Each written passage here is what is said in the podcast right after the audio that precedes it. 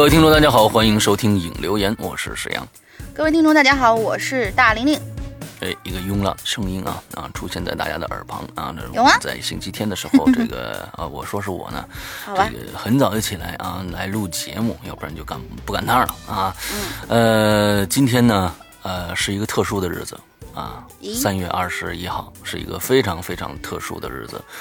呃，鬼影人间四岁了啊！今天是我们鬼影人间的生日啊，生日生日。呃，前几天做节目的时候，在给这个会员专区做失踪啊我的那个专栏节目的时候，忽然想到的就是说，哎呦，我们的四岁生日到了，所以呢，今天大家呢啊，你去这个 去吃点好的啊，庆祝一下啊，什么吃碗长寿面。哎，吃碗长寿面啊，要瓶啤酒什么的之类的，庆祝一下啊！嗯，呃，这个四年来了，呃，这个感谢大家一直的支持啊！我我觉得时间过得是真的是飞快，呃，忽然一转眼就就已经四年了，呃，离我说的《归隐人间》做五年看看的这个五年只差一年的时间了。按按照现在的这个感觉来说啊，啊，我觉得《归隐人间》做十年。呃，是我下一个奋斗目标啊，所以大家不用这个五五年应该破掉了啊，应该破掉了。嗯，好吧，嗯，继续啊，我们还是前面不多废话，直接进入主题啊。来，大玲玲介介绍一下上期的我们的留言的主题是什么？上期我们留言的主题是赐予我力量吧，聊聊你的那些特殊的宝贝们。嗯，对，特殊的宝贝们，就是说很多人。呃，的身边吧，或者是家里，总会有那么一个物件，从你一出生呢，好像就能够看得到它。比如说你家里摆放的什么东西，或者有一个东西，经常与你形影不离，你会觉得带着它会莫名其妙的安心。甚至有些东西可能曾经救过你或者你家人的命，还冥冥之中帮过你很大的忙。你为什么那么信任它呢？它为你做过什么？就来大家来说一说，你有没有这样的一件宝贝？一件镇宅的什么东西，家里的或者是个人的都可以。哦，嗯，这样子的一个一个东西是吧？嗯，好，那其实就是护身符啊，什么家里的这个，就是镇宅宝器，比如说什么啊，一个一个什么像啊，或者是其他什么东西啊。嗯，你们家有吗？哎，你们家好像有，我记得好像你说过是不是？我们家的话，呃，好像一直以来的没有，一直以来没有。对。就是一直就是就是那种祖祖辈辈传的那种放在那儿不动的那种，好像是没有。嗯，就是目前吧，就是上次从英子姐那儿请的那一对佛牌，嗯，放在那儿，就是会觉得比较安心一些。嗯，这个心经和金刚经是吧？心经大悲咒。大悲咒，你那不是还有吗？你怎么可以说错呢？大悲咒，大悲咒，大悲咒，对，心经和大悲咒。呃，那对佛牌呢，我也我这儿也有。之后呢，哦，我觉得首先啊，首先就是非常非常的精美，真漂亮。那那对佛牌，你那是大的还是小的？大的，因为当时给我爸的。嗯。哦，那我也是大的。那两个佛牌真是展开以后，上面是非常非常用。漂亮的书法刻在上面的这个心经和大悲咒，它特别漂亮。嗯嗯呃，哎，对了，石阳哥，我可以问问你一个问题啊？你的那个佛牌上面放的时间久了以后，有没有上面出现过什么东西？你总是把一些神圣的东西说的稀奇古怪。不是不是不是，那个东西我真的拍照片给英子姐曾经看过，出现了一些很挺漂亮的一些东西，但不是说是那种。呃，灵异啊，奇怪的那些东西，它是挺漂亮的一种东西，是一层白色的亮晶晶的霜。哦，不知道你的有没有出现过？我好像没有，你也没有，好像没没有过这个东西。之后我们我就只有只有呃薄薄的一层灰尘啊。哦，我们家那个就是两片儿都出现了一层亮晶晶的霜，就像是那种薄薄的积雪洒在地上的那种感觉，能够擦在手上，是白白白白的一层粉末。但是这个会出现吗？嗯，会。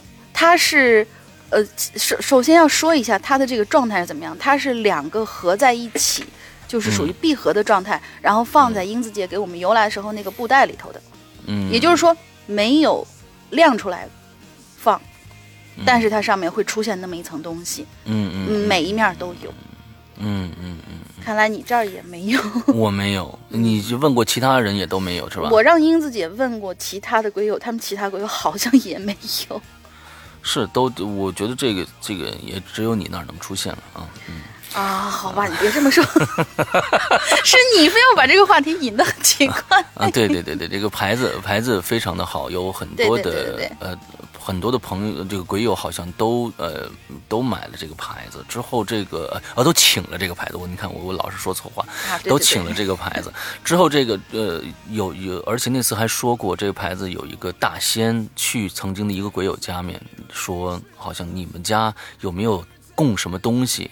啊，供什么佛像之类的，最后一直没找到嘛，就是说一直、哎什么东西啊是没有啊，最后把这个这个牌子说，哎我们前天我请了一个这个牌子，是不是这样子？拿过一看，哦就是这个，非常非常好，你留好对了。对对对对，对对对，嗯，我觉得，嗯，从从不管从工艺价值上来说吧，还是实用价值上来说，我觉得都挺好。哎，我们是不是在做广告呢？这不是不是不是广告啊，这个我们就 说这个不是广告，这这绝对不是广告啊！说起来这事儿了，嗯呃我我这儿其实还有，就是自从做了《鬼影人间》以后，就就就有各种各样的啊、呃就小挂饰啊，啊，那屋都挂满了，基本上。呃，对，各种各样的小挂饰，嗯，嗯尤其是还有嗯，这个各种各样的手办摆在这个拼装玩具摆在面前，我就觉感感觉我我的我的工作室里面全都是各种各样的这个守护神，你知道吧？什么沙扎比啊，对什么什么强袭呀啊啊，什么钢索啊，那那还都是都是模型啊。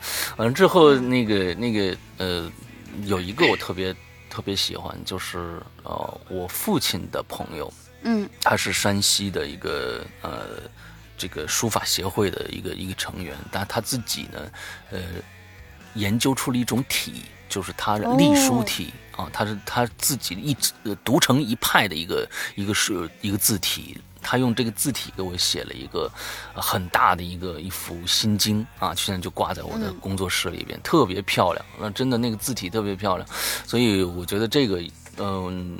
我有必要说一下，虽然我不知道是不是镇宅的什么之类的，但是我看上它，我就觉得我非常非常的安心。啊，嗯，非常的安心。其实有的时候，嗯，有一样东西会你你看到它就会让你觉得安心的话，我觉得那个应该就从你的心理上起到了一种呃庇护的作用。对对，每次我看到大玲玲，我都觉得糟心，这样就不行，你知道吧？嗯，又说到你然后那儿我我我我我去给你，我去给你淘个宝物，然后放你屋里头，让你看着我不糟心哈。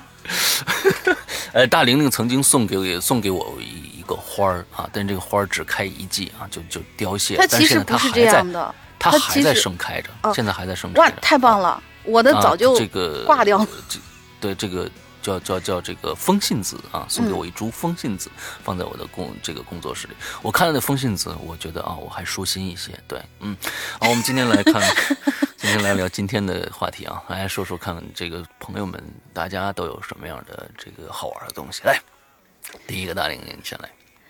第一个是小藤向前冲，呃，是呃小藤向前冲是上次给我们寄那个嗯窗花的那位同学吧？嗯嗯嗯，对，这位同学，我要警告你一下，你怎么又跑来引留言呢？我要在这里必须必须声明一点，你赶紧给我考试去。上次他就说过了，他说我要考试了，我就暂时不留言。我说你都要高考了，你还惦记着做引留言？嗯。然后我就先把这个故事念完了以后啊，我再说说他的事儿。嗯 我必须在这儿警告他一下，这家伙，嗯他说：“山羊兄、龙鳞姐，你们好，好久没有参与影留言了，这次出来冒个泡，话不多说，直接开始。嗨，MT，你还记得这个吗？初二的一天下午，ZT 从书包里掏出这个东西给我，这是一件玩具模型，等一下，MT 和 ZT 到底是什么意思？应该是他的名字吧？啊，是一个名字。对对，啊它上面是这么写的。啊。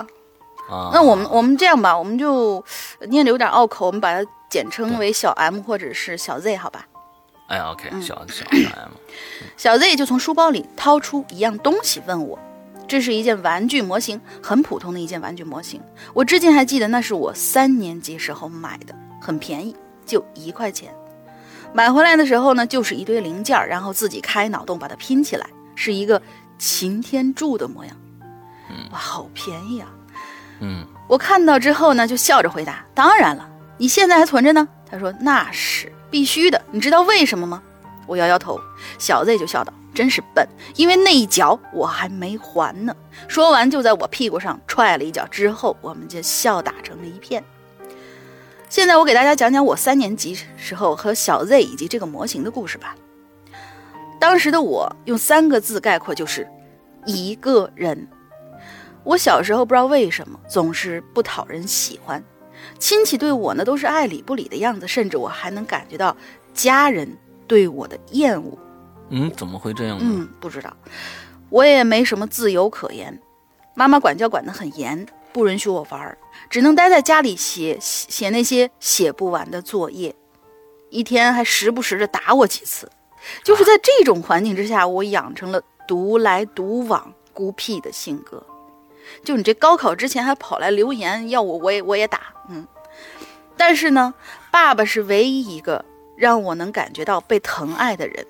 可惜家里妈妈说了算，他只能算一个傀儡皇帝。大家可以想象一下那个汉献帝那种状态。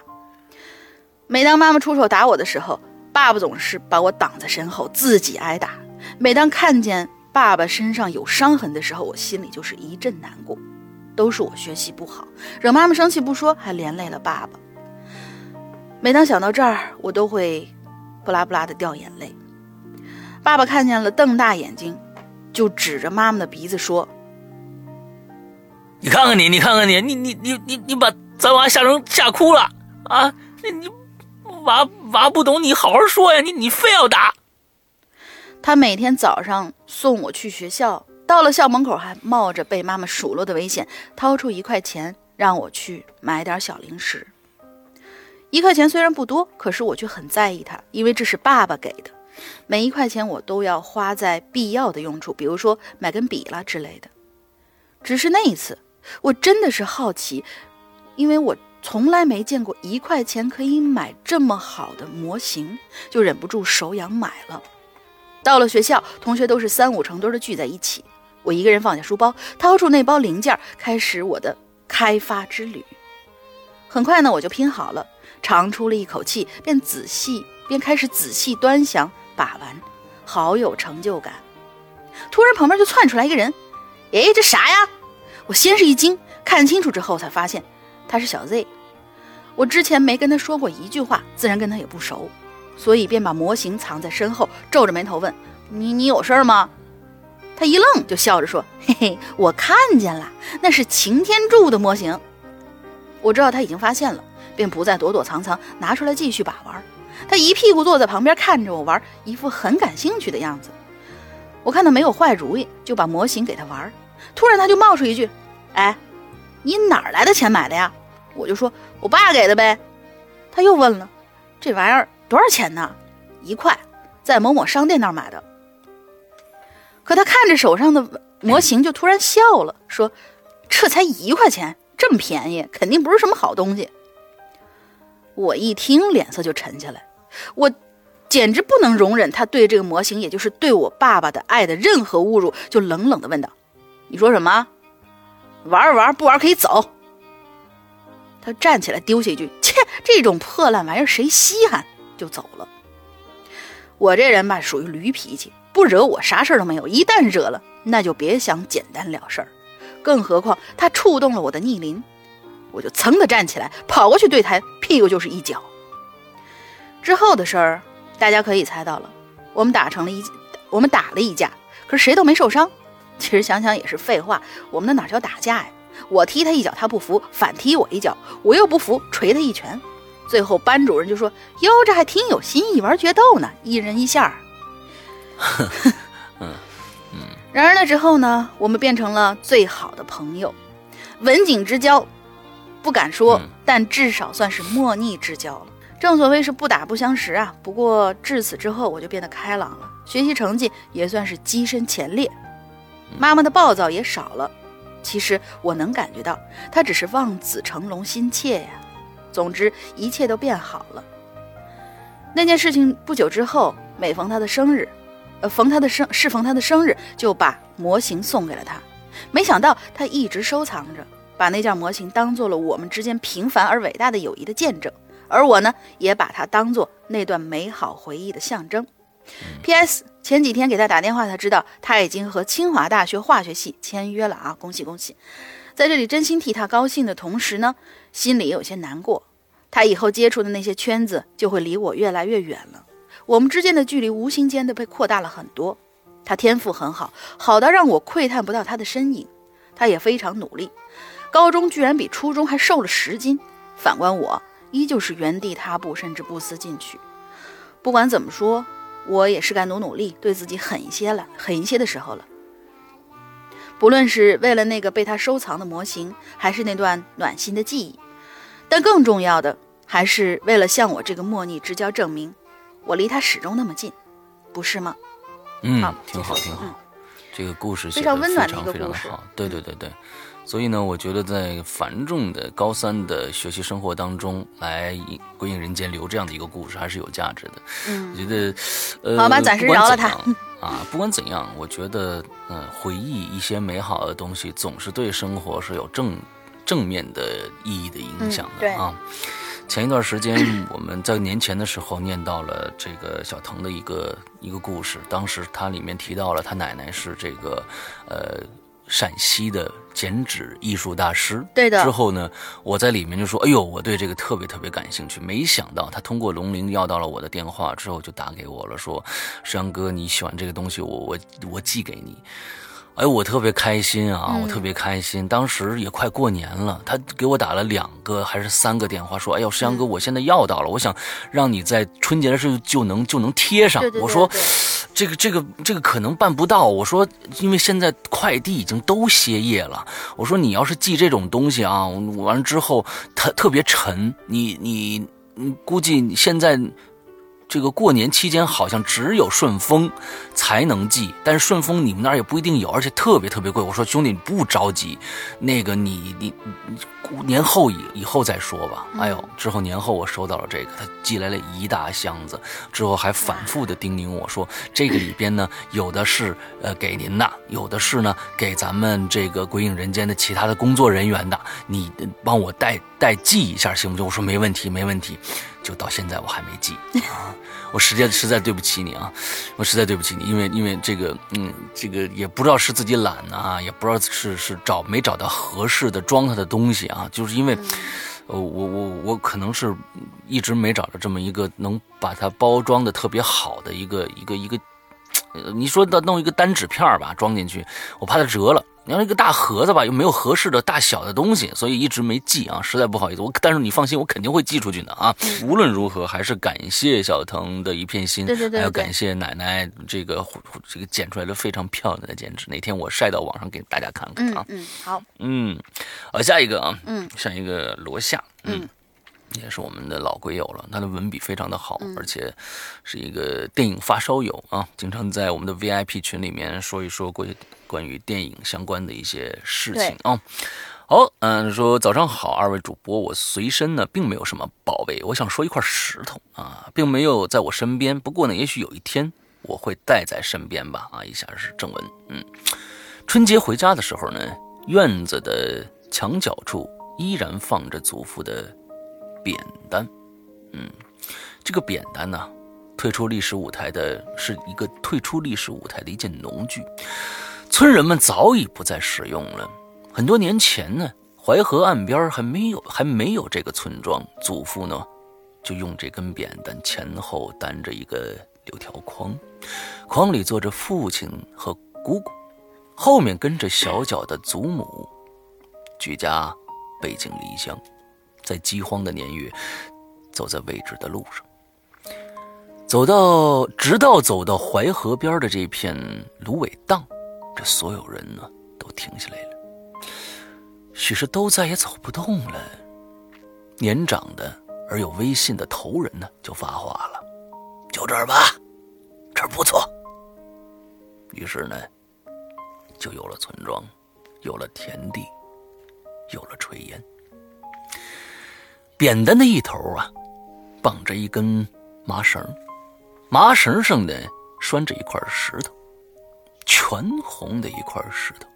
父亲说呀，逃荒那年呢，经过红山头的时候捡的，你爷爷捡给我当玩具的，一直就留了很多年。这祖父啊，是在我入伍第二年去世的。去世以后呢，父亲就把这块石头绑在了祖父的这根扁担上，立在墙角。没有亲戚串门没有亲戚朋友来串门的时候呢，闲谈之余，眼角瞥见扁担上的石头，父亲呢，都会讲起这块红色石头的故事。哎，这个开篇的是非常非常棒啊！嗯，呃，我待会儿最后再问一个问题啊，这个一呃关于上面的这一段的问题。OK，红色石头呢和朱元璋有关，有老辈儿人的叫法里边没有人提朱元璋，在老辈儿人的叫法里边没有人提朱元璋的名字，都叫着这个明朝帝王的另一个称呼朱洪武。嗯，故事里的朱洪武有一个外甥，这个外甥是个巨人，非常高大啊。嗯，一年大旱，庄稼颗粒无收，水源又太远，朱洪武呢便给了他一个他外甥一个任务，去开垦河道，引水进来灌溉田地，以解百姓的疾苦。这个巨人外甥领了任务，只一天一夜就返回了都城，说已经完工了。这朱洪武惊愕地问他外甥：“说你挖了多深的河道啊？”巨人外甥就回答了，说：“脚脖子深。”朱洪武大怒，认为这外甥是怠慢军令，下令处死。行刑之日，刽子手怎么都够不着那巨人外甥的脑袋。朱洪武命令呢，他的外甥跪在一座山下。哦，这真是够高的啊！跪在一座山下，刽子手爬上山头，手起刀落，巨人外甥的鲜血喷满整座山头，染红了全山。巨人外甥的尸体应声倒地啊，尸长九里，大家想想多大啊！处决了外甥以后。朱洪武命人重修河道，兵丁来报说河道已经修好了，完全可以行舟。这朱洪武率人前往看啊，看到河道的一瞬间，才恍然大悟：巨人外甥的脚脖子深是一个怎样的一个错误啊？这条蜿蜒曲折的河道就是今天的淮河，所以呢，蜿蜒曲折，按照故事的描述，是因为巨人外甥真的只是赤脚拱出来的，淮河边的那些经年累月红着的山头，就变成了今天的红山头。大家想想，这个巨人他尸长九里，那他脚脖子就已经很深很深了。对，几十年前，祖父一人。途经这座山脚，惊讶于这样的石头，就捡了一块，交于父亲玩耍。时时光荏苒，这块石头呢，就成了扁担上的一个装饰，在时光的缝隙中，装饰着父亲心中的回忆，装饰着这个古老的传说以及我的梦。哎，呃。每次读这个罗夏的文章都是一种享受啊，对对对，写的非常非常有诗意。但是我这边有一个问题，呃，讲了一个传说和一块石头，就是在我在想，就是父亲那个饥荒啊，是是这个应该不是很久远的事情吧？为是怎么会有饥荒这样一件事情呢？是从哪儿到哪儿的一个饥荒？一九四二年那个饥荒吗？河南那次饥荒，哎，这还真是有可能啊！嗯，有可能，对，真的有可能，真是有可能。四二年，一九四二年那次，确实不远了。这这个也确实不远，哎，真有可能是一九四二年那一次啊。对，OK，好的，嗯，我觉得念完这个这个故事，我我我特别喜欢念念这样的有有诗意的一个故事啊，因为又是让我想起了以前念这个啊那个心灵鸡汤那段美好的时光，嗯。鸡汤，大家可以想象一下鸡汤石阳哥是怎样一种存在。嗯，对。好，接下一个。下一个是我们这位经常留言的鬼友，最近很活跃的 love 毛毛。嗯，龙姐姐、诗阳哥好，这次的话题让我想起我小时候的那些记忆。故事是这样的：小学三年级放学的时候，因为夏天离天黑还早，又加上热，我就跟几个同学一起去小溪边玩。当我们在小溪里打水仗的时候，就从远处飘来一个黑色的塑料袋儿。当时我一个同学觉得好奇，就想捡回来看看里头是什么东西。但是。当他上岸打开袋子时候，就惊异、就诧异的大叫了一声。我们赶紧上岸看，那袋子里头到底是什么呢？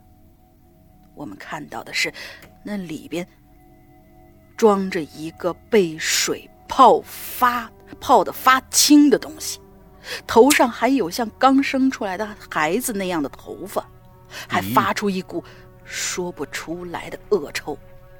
怎么现在还会有这样的事情发生？太可怕了！哎，嗯，但是先我不知道这是什么东西啊，像是这些东西，但具体是什么？是是，咱们再往后看。嗯，是是是孩子是对是。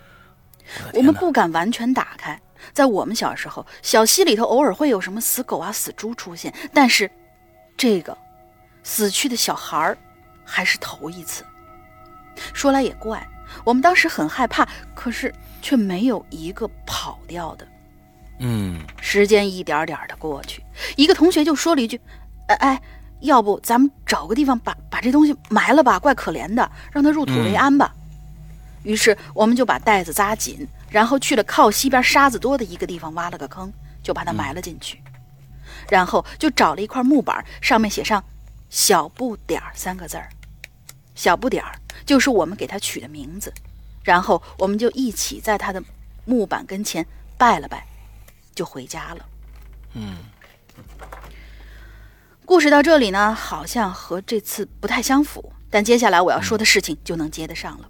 那是我去参加小学同学的聚会，那时候距离就小呃和就小不点的几个同学坐在一起，暂时叫他们小 A、小 C、小 D、小 E 吧。嗯，呃，至于你是什么，我就不说了啊。嗯。当我们说到小不点儿的事情的时候，小 A 就开始说了一件事儿。他说：“我初二的时候啊，和两个玩的好的同学一起去上学，去了一个包子铺去买包子。当他们俩买完包子的时候，我肚子突然就疼起来。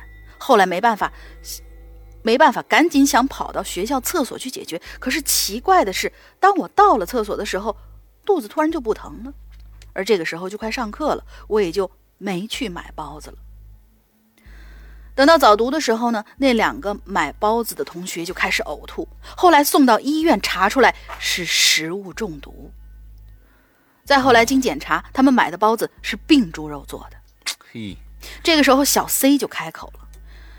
小 C 说：“有一次我放假的时候想去我舅舅家玩，因为舅舅家住在市里，而我们家住在县城里，所以要就坐中巴。”当他快上车的时候，手机突然来了条短信，是他妈妈发过来的。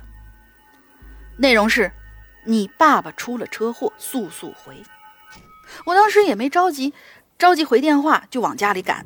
当他当我回到回到家，打开门，看到爸妈正在看电视的时候，我就我就非常的生气，因为耽误去舅舅家去舅舅家的开车时间。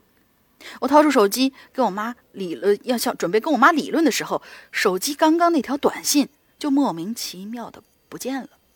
哎，再后来呢，这小 C 晚上看电视的时候，在县城的电视台新闻上看到了电视，看到了新闻播出，去他舅舅家的中巴在路上出了车祸，而且就是那个他没有上去的那一趟车。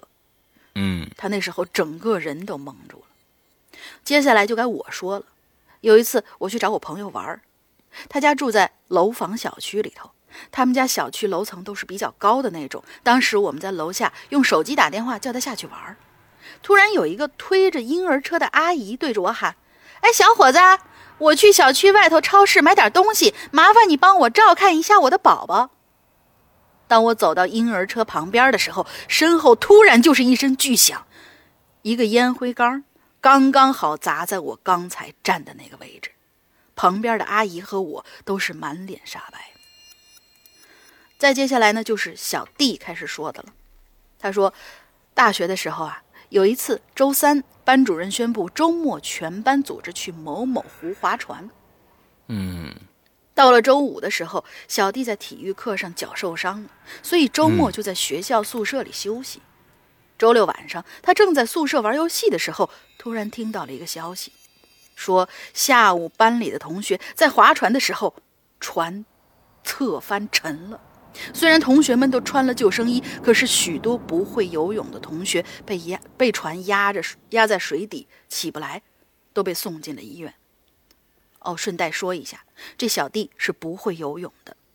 嗯最后呢，就是小易，小易是个女生。故事开始，嗯，故那个小易的故事开始。她说有一次晚上加班回家，当时已经很晚，已经到凌晨两三点钟了，路上没什么人。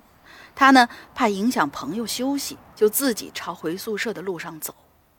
等他走到宿舍旁边公园的时候，这才松了口气，因为终于快到了。突然之间，有一个陌生的男子就从旁边跳出来，捂住了他的嘴，把他推倒在了公园的草丛里。就在这个时候，公园附近突然响起了警车报警的声音，而且离他们非常近。那陌生男子听到的是听到声音，立刻就翻翻了公园的墙跑掉了。可是奇怪的是，等小易起来的时候，报警声就突然停了。可是小易在路上看了看。周围并没有什么警车呀。嗯我们的故事说完了，都觉得应该是小不点儿在冥冥之中救了我们，对吧？所以呢，说防身的不一定是物品和器物，也许嗯做了一件好事情也可以防身的，不是吗？故事有点长，希望能够被读到。嗯，哎，这故事个非常好有意思啊。嗯对对对对，他关键是给给给这个小不点儿起了个名字，小不点儿，对对对。哎，这个非常重要，嗯。他就有名字了。嗯，好好好，所以这也印证了我我经常说的话，我说那个一般啊，有一些什么奇奇怪怪的事情发生啊，他不一定是要来害你的，说不定是来跟你开个玩笑什么之类的啊。嗯。啊，对对对，所以大家也不要太太过于过于惊慌啊。嗯。好，下面的这个鬼友呢叫穆比克，我记得他也留过故事的，嗯对不是第一次留。嗯，山羊哥好，龙林龙林林林姑娘好，还好，林姑娘好，好久没来留言了，希望这个故事能被翻牌哦。哎呦呵，还翻牌，挺好。嗯、我老家那儿呢，确实有小孩子带着玉佛牌保平安的这种传统啊，一般是男戴观音，女戴佛对。不过呢，小孩上了初中之后呢，一般呢就不太有人戴了。为什么呢？原因很简单，因为没有一个学校允许穿戴首饰的对理由，大家都懂。嗯，哎，但是我我我就藏在脖子里面也不行吗？不行啊，因为你藏在脖子里头，你总会有有绳儿啊。哦，好吧。嗯不过呢，不得不说，玉这个东西啊，还是有一些玄妙的。嗯，在高三上半年的时候，我莫名其妙的进入了一个人生的低谷期。呃，按当时背的一句课文来说呢，就是时运不济，命途多舛啊。先是模拟考跌到了年段的四十多名，然后呢，努力保持的会考全 A 记录，到在到倒在了最后一门科目上，以几分之差丢了全 A 奖学金。好不容易做了一个自己蛮喜欢的位置，就突然被班主任调了新同桌。那同桌一定是个异性，我觉得啊，嗯，就原来蛮喜欢那个位置，我觉得，嗯哦，你是喜欢那位置还是喜欢那个同桌呢？呃，我觉得是喜欢同桌多一点。哎，对对对对对哎，除了学业之外呢，生活中呢也充满了各种烦心事儿。那段时间呢，全校正在学习一套新的广播体操。哎，这段广播体操的动作呢，比之前的要复杂很多，有许多同学一时半会儿记不清新动作。这晨间做操的时候呢，这操场上啊就一片乱七八糟的。嗯，学校组织练习了一段时间后呢，就宣布啊要进行检查。在做操时候呢，用揪出做错的同学集中练习，那当然，我根本没把这事儿放在心上啊。就是说，这这个我觉得就是，呃，中国教育的里面一个一个特别喜欢干的一件事情。你不是做错吗？你就出来，拉出你在在全全校人面前丢人现眼。哎哎哎，就这种事情，羞耻心一嗯，就是用孩子们的羞耻心、自信来打击他们，简直就是一群畜生！我天，就就有这种思维的人啊。因为我在跳舞一类的肢体动作上一一直比较擅长，哎。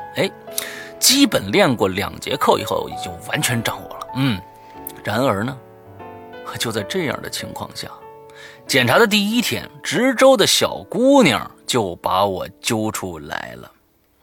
这小姑娘一定跟你有仇，因为恰好她看到我的其中一个小动作做反了，在被要求出示学生卡的时候，我整个人都是憋屈的。哎呀，周围的同学向我投来同情的目光。因为之前呢，一直是啊，我帮着其他人去掌握动作的。哎呀，郁闷的我在那天终于爆发了，要不我也爆发了。嗯嗯，呃，因为接连的不顺心呐，在电话里跟母上大人哭了，哭诉了许久啊。大概是因为让高三烦躁症的我安心一点啊。呃，为了让啊高三烦躁症的这个我呢安心一点，母上大人呢找了一个大庙的方丈，给我拿了一串开过光的玉石手链那个季节还是冬天，我就偷偷啊戴着手链，并把它呢塞在衣袖里边，以免呢被这个老师看着。哎，说来也奇怪，自此之后啊，很多事儿呢开始渐渐的好转起来了。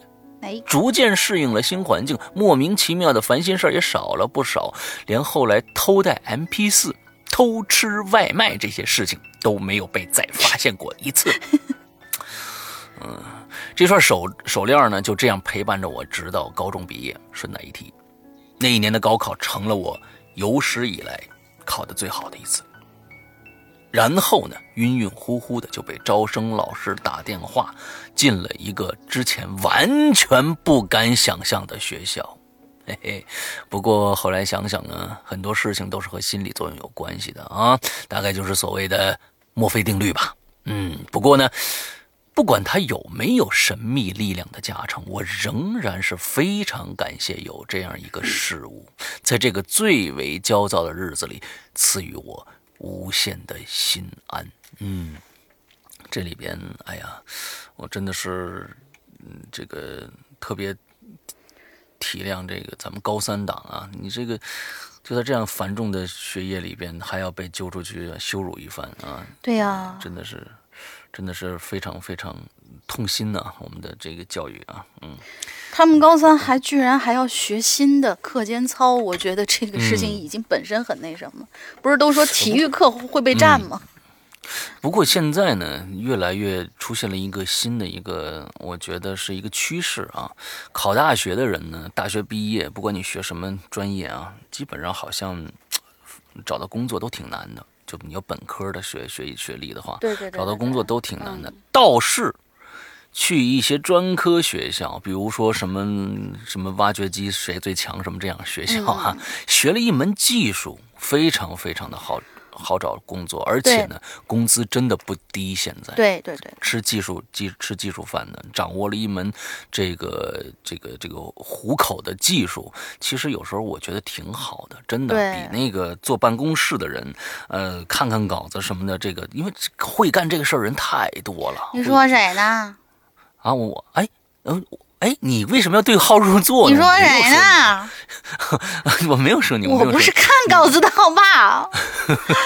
哎，我没有说你，我真的没有。你现在是有心理障碍了是吗？我一听到好像跟你挂点边的人，你就就就会觉得你是是在说你是吗？对吧？不是，不是在说你，不是你，你要知道这个这个诗阳哥说话的时候，经常是一句话里面带九层意思，你知道吗？比那九层妖塔还糟心。啊啊！你是有一技傍身的，你是这个学这个自制图啊什么之类的设计啊什么这方面，哎，这是有用。但是我平常经常被压着改稿子，好烦。我觉得那个是你们公司在压榨你的剩余价值。这个其实觉得其实也不能算是，因为嗯，严格的来说，美术编辑这是你在出版公司里头美术编辑的一项必须干的事情。其实是是是这样，对。对，哦，就是参与到整个做书的流程，其实改呀、什么的所以之类的。对，所以我说呢，为什么中国的书的质量越来越低了呢？就是因为有一些美术，它确实只在美术上精通的一塌糊涂，但是在文字上呢，确实没有什么太高的造诣。完了之后呢，就被强行去做一些他不擅长的事情，而且还必须去做，致使我们觉得我们国家的一些啊，不管是小说也好啊，一些什么东西，就质量会越来越差啊这个事情我已经在那个我专区里头跟人吐槽很多次了。嗯 我旁边的那个跟我一起工作的那个美术编辑，我不是故意黑他，他真的真嗯的就是这样。他可能设计真的还是不错的，但是他呢，嗯。在弄这个稿子的时候，他是不过脑子的，他改的非常嗯。的快。但是呢，嗯。他不管他改上去的这个东西是否是准确，因为有些那个编辑他改出来的东西可能已经违背了作者本身的意思，但是他还是去、啊，你圈了什么我就改什么。甚至他那天还教训我，他说：“你作为一个美编，你就不要操心那么多事情。”我说：“但是这句话确实不对呀、这样改出来。嗯后来出版社他们那边研究了半天，说啊这句话确实不应该改，那就不改了。证明我说的没有错，但是他还是觉得我做错了。这个当时那天反正是我心情特别不好。嗯是这个在我们的这个专区里面，龙玲自己的专区玲珑里面，他说过这件事情。嗯但是呢，他的这个同事呢也加了咱们的会员。啊，咱们下一个接着下故事故事。难道就是下一个这个吗？哦不，啊？听到你这个说了，你小心点儿啊。不会的，你放心吧。OK，好，我们下一个故事嗯接着来。嗯下一个是我们的上次的那个新鬼友叫尚未修炼的小龙，他说：“山羊龙鳞，你们好。那个把声线写成声线的人又来了。要是线条的线写成线体的线，那位又来了。我是尚未修炼的小龙，上次被读到十分开心，谢谢你们通过声音把故事演绎的画面感很强，精彩纷呈。嗯，谢谢，尤其是那些通过声线变化折射出来的惊恐，让我这个写故事的作者都听出了一身冷汗。嗯今天的主题呢是关于宝贝的，我呢今天想叙述的故事，却是关于一个特殊的宝贝，那是一把救命的刀。我给这个故事起了个题目，名叫《再见了，刀灵》。刀片的嗯我怎么看着忽然看见再见了龙鳞，我特别开心。刚才忽然闪现了一个啊、好开心的你看。你看，你看，大家听出来了吧？大家听出来了吧？这个这个家伙啊，这个老鸡贼，我告诉你们，嗯这事情生生活当中比比皆是。嗯，但是嗯、就是那个刀剑的刀，灵魂的灵。他说我呢，从小就对冷兵器非常感兴趣，嗯，跟我一样，刀、千剑戟、斧、钺、钩、叉都在我的涉猎范围之内呀、嗯我尤其喜欢刀和剑。在收集这两样兵器的资料的同时，我发现了一种汇集汇集刀的厚重、剑的轻灵的兵器，那就叫唐刀。也许是机缘巧合吧。单位组织外出考察的时候，我在外地的一座庙的附近，一个常见的特产店里头，就发现了这么一把唐刀。修长的刀身反射出一种悦目的清亮，微弯的刀把适合手的弧度，握在手里十分的舒服。不管从哪个角度拔刀，都是异常的顺畅。我第一眼看见这把刀的时候就被它吸引了，好像觉得这把刀是有灵性的，心里好像有个声音在呼唤：把它带回家，把它带回家，把它带回家，把它带回家。嗯我让我想起了《故乡的云》这首歌。心 里我总在呼唤。这个搞音乐的人总是会有有有 有这样的那个什么脑洞。嗯我清楚的明白，应该是我跟这把刀有缘。哎，对，这就是我们传传说中的眼缘。于是呢，他也就顺理成章的放进了我的行囊里头。都说刀能镇宅，我呢却不敢把刀带回家，因为我父母身体羸弱，我怕刀的凶煞之气对我父母身体产生不好的影响，所以呢，我就把刀放在我的我剪辑影片的独立办公室里。哦，哦应该是一个嗯跟影视制作有关的一个、一个同学，哎，不错不错不错。嗯每天都拿出来看看，上上油啦，还经常在楼顶的平台上耍那么两下就练刀。嗯虽然呢我不会什么刀法，但也从舞刀的过程中锻炼了身体，体会了一把百战将军的快感。直至去年，那把刀已经在我的办公室里放了有三年多的时间了。嗯，都说刀若有灵便会护主，直到去年的八月份，我才深刻的体会到了这句话的含义。那天呢，我在那间独立的办公室里加班，剪辑公司的剪辑公司做的消防宣传片，看着剪辑进度，我知道今天晚上啊肯定又是一个通宵。好吧，埋头苦干吧。专注于某件事情的时候呢，时间过得是相当快的。当剪完最后一个镜头，我抬头看了看时间，是凌晨两点半了。疲累的时候啊，点了根烟，回放一下刚才整支片子。我想看看剪辑的效果，但这个时候我就觉得突然非常的冷。我以为是办公室的空调这个冷气劲儿太足了，随手就拿遥控器关了空调，一边看片子一边抽着烟。过了一会儿呢。我还是觉得很冷，我心说不对呀，这八月份的天不应该这么冷啊！难道这段时间太累了，导致自己感冒了都没察觉吗？我也没多想，随手披了件衣服就继续看片子。可谁知，隔了一会儿，我办公室的门被敲响了，开门一看，却什么人都没有，我就关好门，回到了座位上。这时候门又响了，再开门又是什么人都没有。我知道有点不对劲儿了。以前我也遇过这这种情况，知道有一些好朋友，有时耐不住寂寞，就喜欢出来吓吓人呢什么的，娱乐一下自己。但只要你不理他，也不冒犯他，他应该是没什么侵略性的。吓你个两三次，如果你不理睬他，他也会觉得无趣，也就偃旗息鼓了。所以后来连续敲了几次门，我就压根没有再理睬他。过了一会儿，那敲门的声果然不再响起来。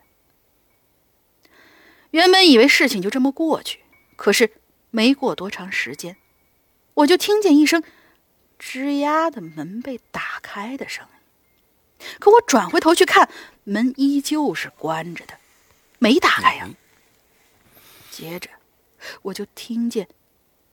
一阵脚步声走进来的声音，咔咔咔咔的，可我依旧没看见任何人走进来。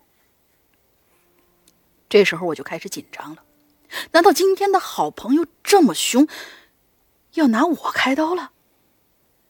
我开始感到一阵阴冷的气息离我越来越近。我可以非常确定的说，当时我真的是什么人。或者什么东西都没有看到，但是心里却有个感觉，就是有个人正慢慢的走进我的办公室，就那样一步一步的走到我身边，低下头靠在我的肩上，看我回放的片子。那个时候，我好想说这是我脑补出来的画面，但这样的画面却是真的在我心里直觉的反射了出来，就好像是我突然开了什么天眼之类的，看到了旁人看不到的东西。冷汗随着阴冷的气息渐渐从背上渗出来，我心里毛毛的，不敢回过头。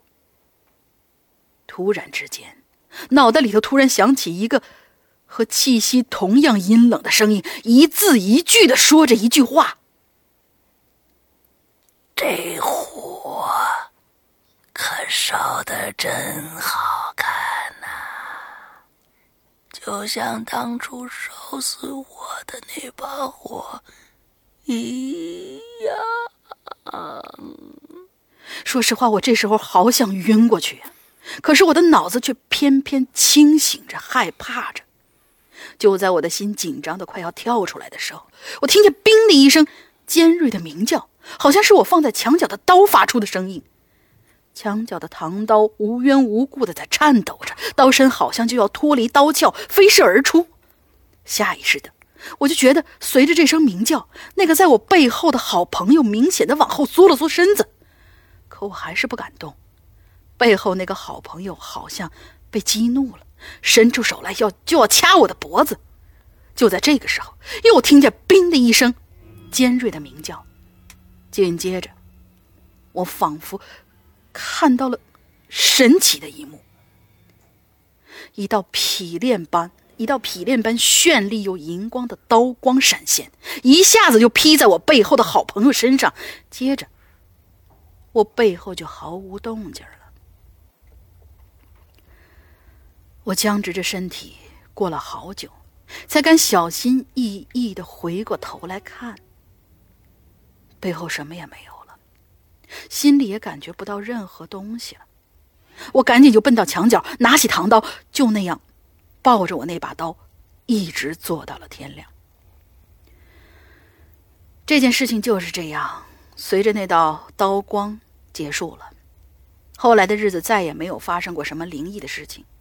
算算日子，我那天加班的日子，正好是盂兰盆会，俗称鬼节。而我那把心爱的唐刀，也发生了奇怪的变化。自从那晚之后，他的刀身变得非常暗淡，没有了往日的灵动和清亮，就像是突然变得老迈了似的。后来有一次在练刀的时候，我不小心把刀磕在了铁管上，刀竟然一下断成了三截儿。我只得将断刀收好，带回家，寻了家附近的一块绿化地，挖了坑，将刀埋了进去，还竖了一块小小的碑，上书“刀冢”二字。从这从这件事情之后，我真的相信了，刀是有灵性的。故事结束了，又是一篇长长的篇幅，如果被读到，又要辛苦二位主播了。再次向二位主播问好。希望节目长久不衰，越来越好。嗯，哦，这个这个故事真的挺悬的，我对，我觉得是个非常棒的故事。嗯嗯，之后这把刀啊，怎么会后来断成三截呢？我觉得一就是我刚刚看到你就发现它已经没有往日的光泽的时候，我就觉得我我第一个。新的感觉说，哦，你应该去救救他。嗯，可能有什么？是不是有什么方法可以让这把刀恢复往日的风采啊？对，嗯，对，很可惜，很可惜。对对对。再见了，龙鳞。这个故事真好。好啊，好好好，那下面你自己念吧，我走了。OK，啊，我们下一个啊，我们呃今天的这个最后的一个故事，对对对，跟这期主题没什么关系，但跟上期有关系。来，山哥来念吧。嗯，呃，这个是鬼友这个君宇啊，他说我是希瑞，因为什么呢？这个赐予我力量吧。啊，对，赐予我力量，因为我们的标题呢是这个赐予我力量吧。啊，他就说我是希瑞啊，山羊哥，哎，你是个女同学吗？男同学应该，嗯，君宇不知道，呃，对，男同学应该是希曼呢。哦，对啊，对对，我是希曼才对的，对吧？啊，希瑞他哥哥希曼，不知道啊，我是希瑞啊，沈阳哥，标题是这个梗啊，我是不是也暴露暴露年龄了啊？好吧，我接。先接上次的事儿，回答下问题。嗯，我在民俗的那期留言中啊，有说我是厦门的，周边也就两个城市，而且我还母有三十。啊，这个可能得大家得听一下那个民俗那一期的里边的君宇的故事才能知道啊。呃，请不要给我大叔的配音。啊，什么意思？请不要给我大叔的配音。就是上次你给他配音的时候配出了大叔音，是不是这个意思？哦，这个诗阳哥的拍赛好标准哦哦。那个台湾话。再来就是关于是哪场演出，我以为写到那儿，诗阳哥和龙玲会停下来猜是啥选秀节目，然后我觉得诗阳哥一定会猜对，所以留了个自问自答。但其实龙玲猜对了，好声音。就上一期我们猜他说的那期什么什么选秀节目，哦，好声音，哎，啊，之前呢，我有把这个故事录成音频给龙玲讲了十五分钟，写成文字才知道有多累，两千多字才说了一半的故事，哭，嗯，好，书接上文，这个大家真的，这是一连续剧啊，大家得 听上一期的那个君宇的那个故事，接着今天呢，差直接写完了。书接上回，回到那天晚上的酒店呢。当时看到那水印的时候，我心里也是很慌啊。为什么给人家配东北话呢？人家明明是厦门。不是，他说书接上回，我一下就想着上单田芳了嘛，是吧？那你就用厦门话说啊。回到那天晚上的酒店呢，当时看到那个水印的时候啊，我心里也是很慌的。被压的时候毕竟是半梦半醒的状态，大不了我想是做了一场噩梦吧。可是这块半干水印又该怎么解释呢？就在我还在试图给自己找个合理的理由的时候，说服自己的时候呢，这个门口突然就传来了急促的敲门声，嘣嘣嘣。在刚发生过这种诡异的事情之后，突然的敲门声也是把我吓了一大跳的。这个时候，会是谁来找我呢？不过还来不等，还来不及等我细想呢，门外再次传来了敲门声，并伴随着一个女生的声音：“君宇，君宇，你在吗？”“不在。”一听就是龙鳞的声音，我肯定说不在。此故事完。嗯，对，跟这故事没关系。此故事完，跟这故事没关系。嗯，声音里有一丝惊慌，是一起来的一个女生同伴。我拢了拢神儿，回道：“啊，我在呢，你等一下啊。”说完呢，我就起身去门口，打开门，我就愣住了。两位女同伴都站在门口。哎听下面的啊，一个呢穿着睡衣，另一个呢更夸张的是裹着浴袍，头发还是半湿的。哎，我天，我怎么讲的越来越歪了呢？这事儿，嗯，看看你这脑子是吧？啊，对，对对对对。我我我好好讲啊！好好讲。如果不是刚才的事情呢，我这时间应该需要坏坏的想。你看，你看他自己写的。如果不是刚才的事情，我这个时间应该是需要坏坏的想一些奇奇怪怪的事儿了。啊，我我是我对。他说：“我说那你你你要进来说吗？”我这话还没说完呢，小诗（括号头发湿的那位）就推开我。拽着小水（括号穿睡衣的那位），当然这都是化名啊，走进了我的房间。我只能顺势拿起玄关上的杯子，帮他们接了两杯水。我说：“什么情况啊？怎么这么狼狈啊？你们？”我就问：“我们房间不干净。”小诗就说了：“对于刚刚才被鬼压床的我，很敏感的想到，什么意思？不过我还是装傻说：‘啊，不干净？什么地方不干净？’”小石呢，就皱着眉头。我的意思是说，我们那房间好像好像闹鬼。哎，虽然我早就预感到他们说的应该是这件事儿，但是还是装作平静的说：“啊啊，到底怎么了？”于是呢，小石就把他刚才在房间里发生的事儿跟我说了。怎么回事呢？这俩人啊。是在十一点多回到酒店的，和我一样，他们也洗澡。小水先洗，小水洗完澡以后呢，躺在靠近浴室的床上，在那儿做面膜。而之前卸妆的时候啊，这床头柜上放了一个大的化妆镜，那个镜子是那种可以立起来的啊。这小水敷完面膜就。平躺在床上等面膜呢吸收，耳边呢就有小诗洗澡的冲水的声音了。这躺着躺着，他突然感到啊，就听着床头柜有什么东西在那儿乱擦的声音。他就转头看了一下床头柜，就发现呢，那化妆镜。正面对着他的脸部，大家可以脑补一下啊。对。但他明明记得他刚才随手放的镜子，他肯定不是正正的对着他的脸呢。而且这时候镜子里反射的是这个浴室的玻璃里。当然啊，这句话怎么写的？而且这个时候镜子里反射的浴室。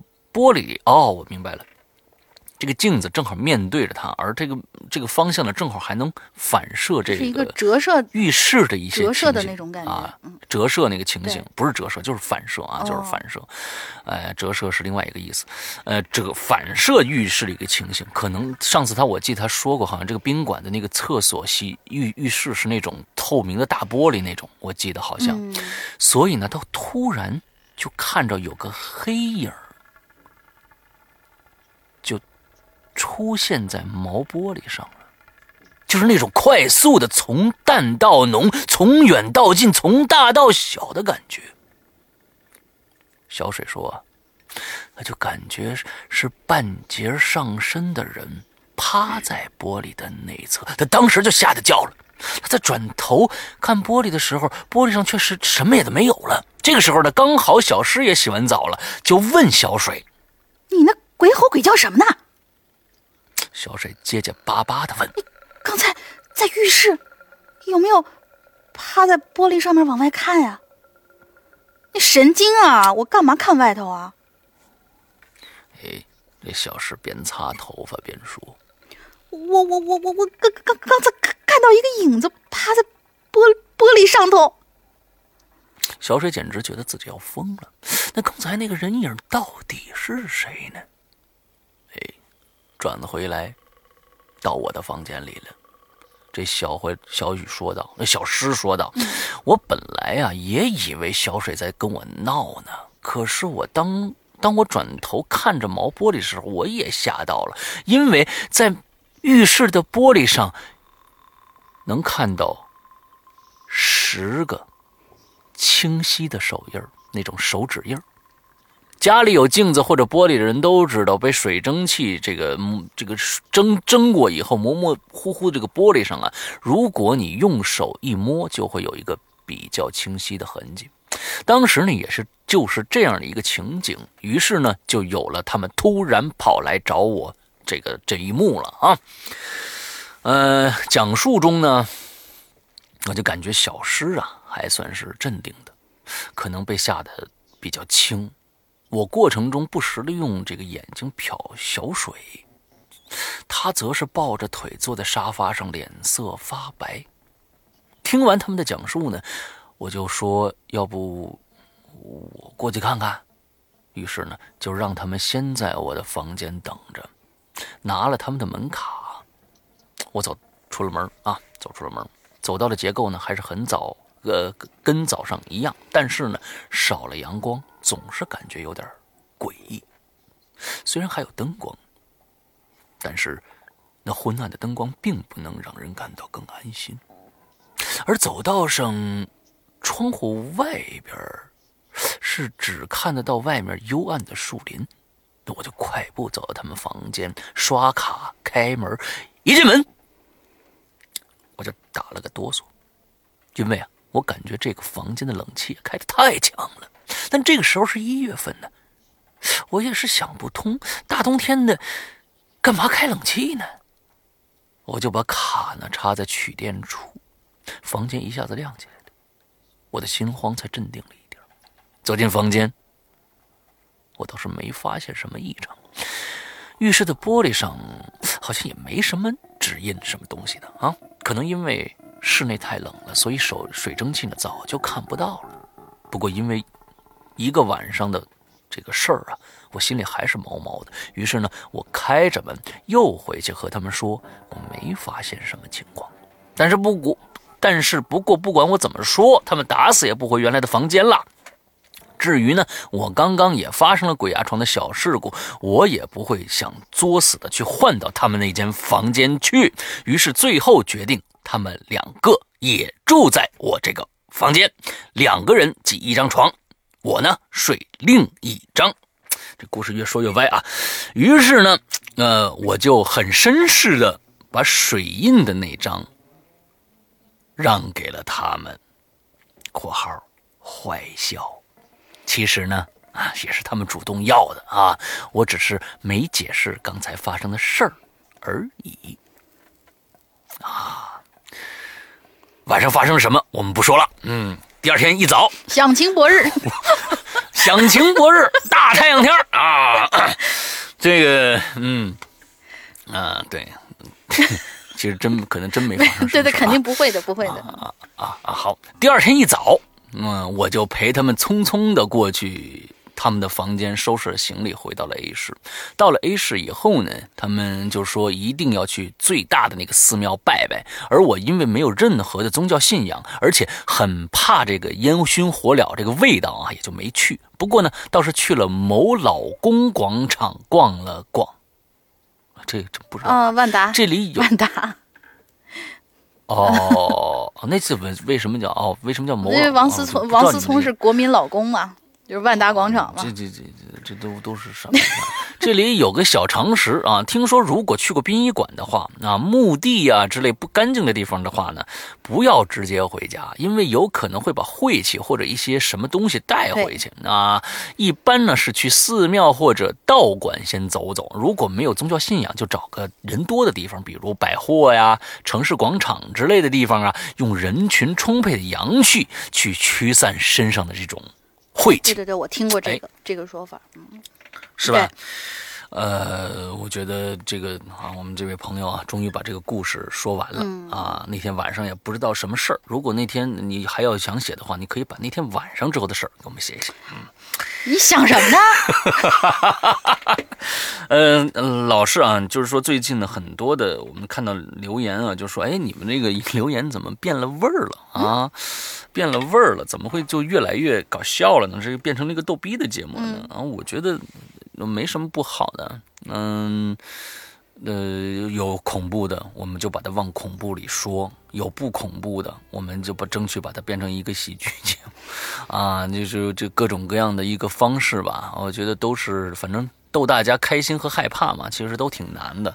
那这个，假如说都都能收到成效的话，我觉得也不错啊。关键最近呢，一直以来呢，留的这个话题啊，也都不是特别恐怖。啊，所以呢，造成了这个大家有可能有这方面的一些这个看法。没事儿，我们我们我们我们留能留的话题越来越少啊，嗯，可能逗逼剧越来越多 啊。有很多话题我们都想了，我们那儿就是这个大玲玲和这个晴雨在那儿想啊，各种各样话题都留过了。啊，这个嗯，大的话题、小的话题都留过了，那该接着留什么呢？那我们没关系，我们就再留一遍啊。我觉得。其实像这些这个什么厕所呀、镜子啊、电梯呀什么这些事儿，永远有的说，我觉得永远有的说。所以你就就再留一留，再留一留。嗯，我们就留一个：当你上了电梯以后，想上厕所，但是又没镜子的时候，你该怎么办？什么之类？这跟镜子有什么 关系啊？综合话题，一个这样的一个综合话题，你知道吧？啊。呃，不知道该怎么样，怎么样回，就是大家一看，呃，怎么写，完了该怎么写，完就写出其他的一些稀奇古怪的一些事情来啊，也有可能，不知道，嗯嗯，任何的可能性都有。今天呢，是我们《鬼影人间》四周年的一个非常值得庆祝的一个日子。有在听我们节目的呢，有从四年前三月二十一号就一直听到现在的。同学，呃，也有从半路加入进来的同学，呃，不管怎样吧，嗯，我在这儿呢，都代替这个，这不是代替啊，这个替啊，这个我们现在在这个战斗在鬼影人间第一线的一些朋友们，呃，替大家感谢大家一下啊，这个大玲玲呢，待会儿单独感谢一下啊。啊，那意思就是你不算。我觉得我在，我觉得我在鬼影还是一个没什么经验、没什么经历的小学生。没有，没有，没有，没有，没有。你现在，你现在话语权越来越越越越大了。我觉得就是说，这个呃，嗯，很多人都已经在底下替你说话了，说石阳哥，你不要老黑龙陵了。那个，你黑龙，你这样，你人家是一个女孩子，这样多不好啊。嗯，都都替你鸣不平，但是呢，但但是这是我们这这个龙鳞，其实这我们这其实是节目效果，对，哦，对对对，必须有一个人会被黑，这样才比较 happy。哎，对，一个人必须又被黑，但是龙鳞呢，其实黑人的技巧比我强多了，你们知道吧？有吗？其实黑人的技巧比我强多，他是一种冷的那种。就是那种那种感觉，那种回复方式，但这种这种技巧呢，用在节目上来说呢，就会变成冷暴力。你明白吧？嗯之后呢，不一定会变成你这是一个非常变好的一个节相的继目形续扭曲式。我的形象，是吗？本来我是一个很嗨的一个人，总之呢，呃，这个说句实话啊，嗯，说句实话，就是从去年三月份认识龙鳞以来，这句真的是跟大家说一句实话，嗯、确实不是很开心。经常吐血，反正是。没有没有没有没有，呃，确实龙鳞带给鬼影人间的一些呃非常呃不一样的一些感受，因为嗯、大家就就觉得行，你黑吧黑吧，我听着，没事儿。嗯，确实一些不一样的感受啊。大家呢，我们有一个女的主播进来，完之后呢，确实男女干活搭配特别累，呃，对，超累的。就是男女搭配嗯干活不累，是应该是属于那种哎不不不，你说到这一点上的时候，我遇到忽然想起一件事情来。我忽然想起一件事情嗯来，呃，有一个我们的非常非常老资格的鬼友啊，呃，听海，大家很多人都知道嗯这个人，他在国外啊，他在国外，他在匈牙利，嗯啊、那个昨天前天的时候那，呃，微信上跟我说，哎，沈阳啊，这个哪天咱俩做个影留言呗？我说好啊，我说好啊。他说我我说你怎么样有一个这样的一个想法呢？说哎，我跟你说啊，那我听你和龙玲的节目呢，是一种非常有意思的一个过程。因为什么呢？就是人家是个女孩子，之后呢，你很多梗啊丢出去以后，人家不知道该怎么接。哎，因为是这个女孩子的问题，所以人家不知道该怎么接。没关系你可以尽管丢我知道。我知道龙玲她一定知道怎么接，但是不好意思接。所以呢，我觉得有一些时候啊，咱们俩要咱们试一期啊，就是相当于我做客串嘛。完了之后呢，我们做一期鬼影人这个这个影留言。嗯，我有有时候你丢一些话题出来呢，我接一下，说不定还有点意思。我说可以啊，我说没问题。我说等你哪天回国，咱们俩坐在我录音室里，咱们面对面的啊，互相来一个对口啊，这个哎，这个不错，比较不错。哎，这个不错，所以我觉得以后这个这个，假如说呢，有同学呢想想想念来念念这个啊观众的来信的话啊，呃，这个留言的话，我觉得也可以。嗯，这个有有一个想法的人也可以来录一期应留言，只要大家对自己的朗读水准有认识的话，哎、有有有有信心的话，都可以来试试，没问题啊。题你说吧，你下次说什么？嗯我 我该怎么接？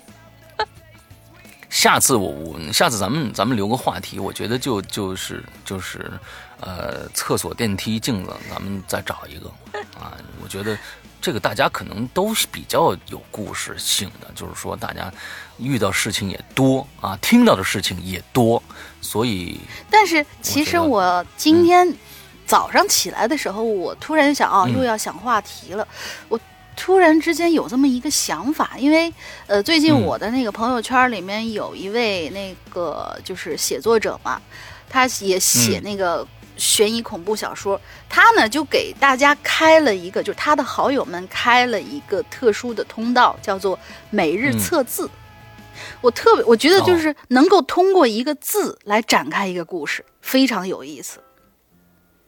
所以我就所以我就想编这个故事是吗？呃，不是他来编这个故事，他是跟人家说的话，我还找他测过一次，测的还是蛮准的，嗯，确实说的还哦比较准。所以我就在想，能如果能通过一个字，我们不要限制很那个严格的这种话题，通过一个字，嗯。你能想到什么，你说什么，我觉得这样蛮有意思，我们可以尝试一下，哦，是吧？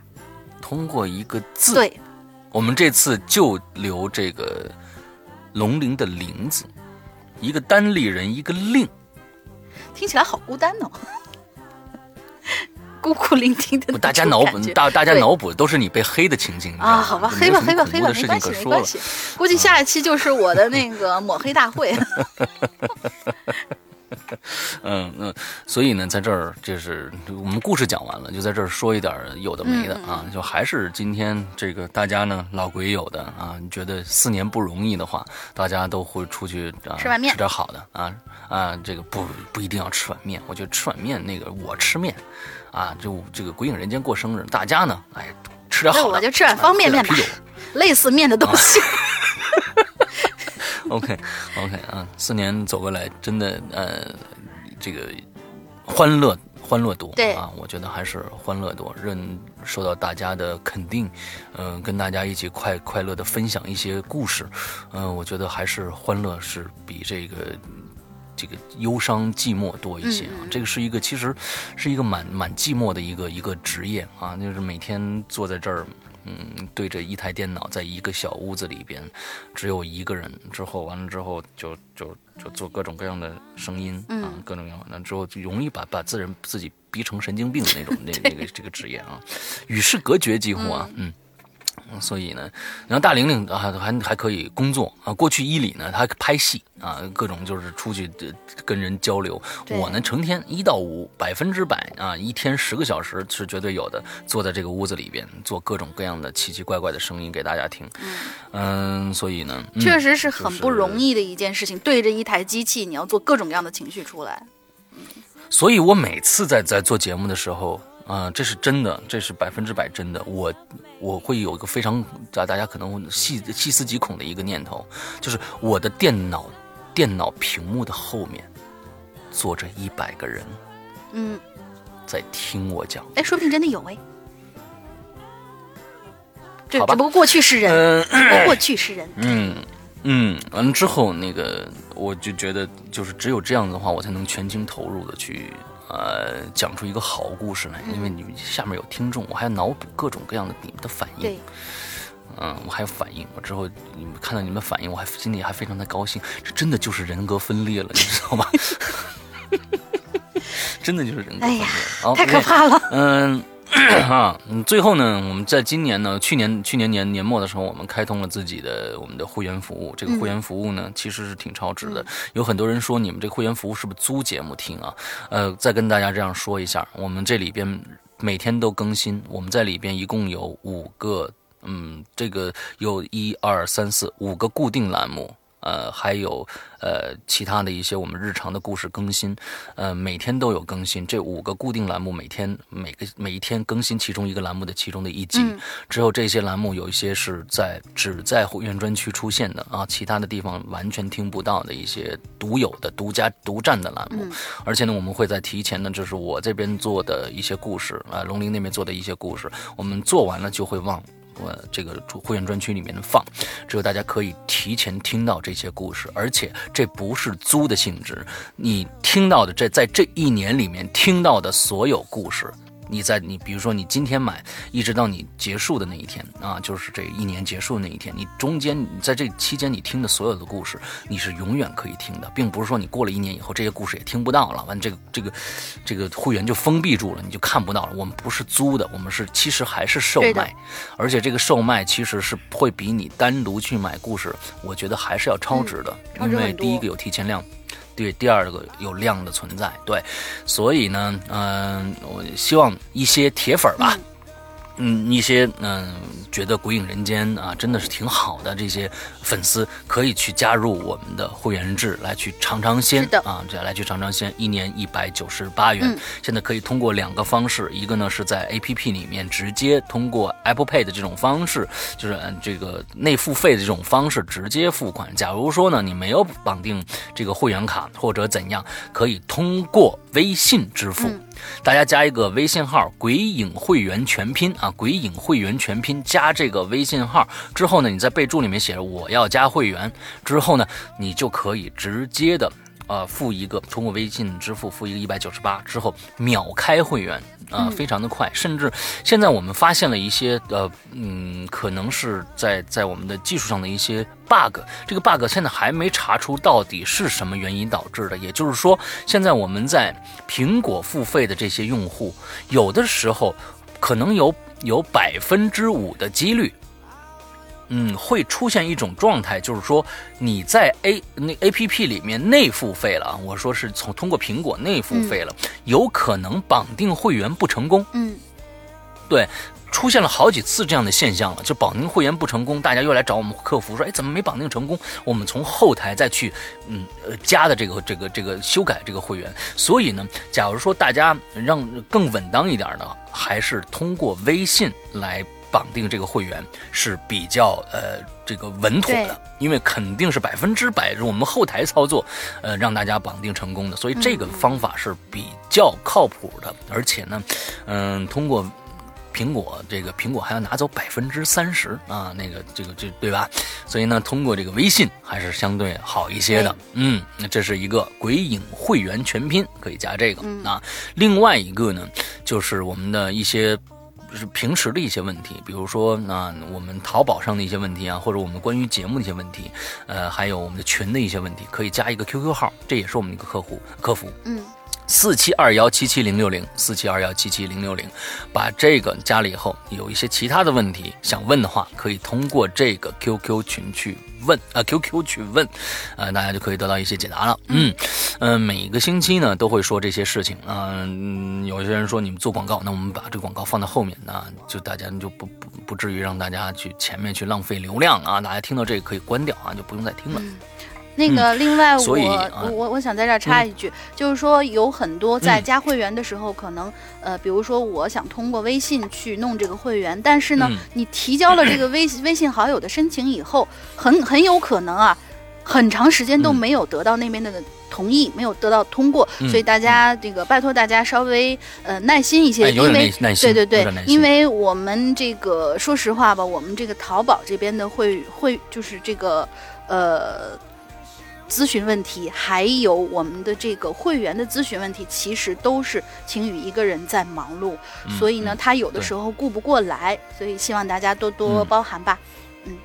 对对对对对，给给一点耐心啊，给点耐心啊。完之后呢，这个这个，呃，晴雨最近呢也是啊，因为因为呃这个工作也非常的繁重啊，各种各样的杂七杂八。现在我们每一天大家听到的节目，呃，都是晴雨在发布啊，他他在发布，呃有时候提前发布，有时候当天发布，所以他每天的事情也挺多的啊。之后呢，呃，还有这个我们的这个这个会员这些问题，所以嗯大家稍加谅解吧。嗯我相信鬼影的听众都是这个，嗯嗯，这个这方面呢都是非常好的嗯做的啊嗯。OK，那、在在会员专区，嗯、我们的这个。这个这个这个冥婚已经更新到第六集了，对，第六集了。嗯，这个我估计以后的更新频率，现在是一周三集，我估计到后来可能更新频率会加快，可能一周四集哦这个样子。所以大家在那里面能听到非常非常多的好好玩的东西、嗯啊，还有最新的鬼火集，还有一些秘闻，还有一些怪藏，都是在我们会员专区独占的、嗯啊。每个星期都会更新一个呃听众们的一个投稿啊，之后一些恐怖的经历，呃，还有就是我和龙鳞的专区、嗯。啊，每个星期都跟大家聊聊天儿嗯。啊，说说我们的一些的见闻吧，嗯。这个样子对，所以嗯、内容是其实是蛮多的，对，嗯，OK，嗯，那我们来说说这个这周的进群密码和这个 BBS 的注册的这个相关的密码吧。嗯嗯，密码是什么呢？大玲玲，有我啊？嗯嗯，好，我们这期的某一个节目里边，有一个同学和他的小伙伴们埋葬了一位很不幸的小朋友，他们为这个嗯小朋友起了一个名字，之后就为他们嗯带来了很多。可以说是化险为夷的好运气。这个名字叫嗯什么？三个字儿。，OK，好，好，好，非常好，让我们也纪念这位小朋友。嗯，啊，这个这个纪念一下。呃，那我们今天的节目呢，差不多到这儿结束了。今年是四周年，再说一次，呃，鬼友们去 happy 一下。四周年，四周年，嗯四周年，四周年快乐！OK，那今天的节目到这儿结束，祝大家这一周快乐开心。拜拜。